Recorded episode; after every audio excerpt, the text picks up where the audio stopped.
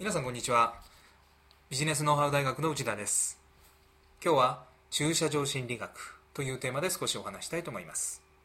以前郊外の街道沿いにあるレストランのコンサルティングをしたことがあります。売上アップのために初めにどんなことをしたかあなたは想像がつくでしょうか。メニューを考え直す。ホームページをリニューアルする。集客方法を工夫する。接客方法を変える。いろいろなことが考えられますが実はもっと単純なことをしたのです。店頭の看板に駐車場が奥に〇〇台ありますと書き加えただけなのです。たったこれだけのことをしただけで新規で来店する客がアップしたのです。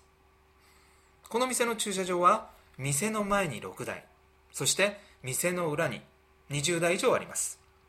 ただし裏の駐車場は街道からほとんど見えません。通常お客様は前の駐車場から車を止めていきますから6台の車が並んでいると初めて来店しようとした客が。駐車場がいっぱいだからまた今度にしようと勘違いしてしまうのではないかと予想できたのです。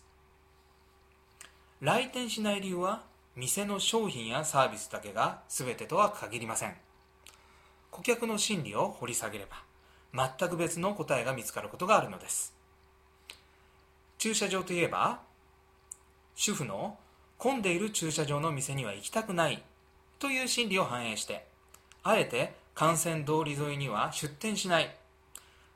子供向け用品店の話を聞いたことがあります。これも運転が得意でない女性の心理をうまく捉えた戦術と言えるのではないでしょうか。また一番来店客が増える日を基準にして駐車場の数を決めるというカー用品店があります。ゴールデンウィークや年末など来客がピークの時でも待たずに入れる駐車場の数を用意するのです。当然普段は駐車場は余っているのですがあの店ならいつでも駐車できるという安心感が来店を促す動機になっているのではないでしょうか。理屈だけではなく心理を切り口に。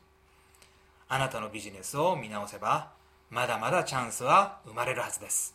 さあもう一度あなたのビジネスを考えてみましょう。今回はここまでです。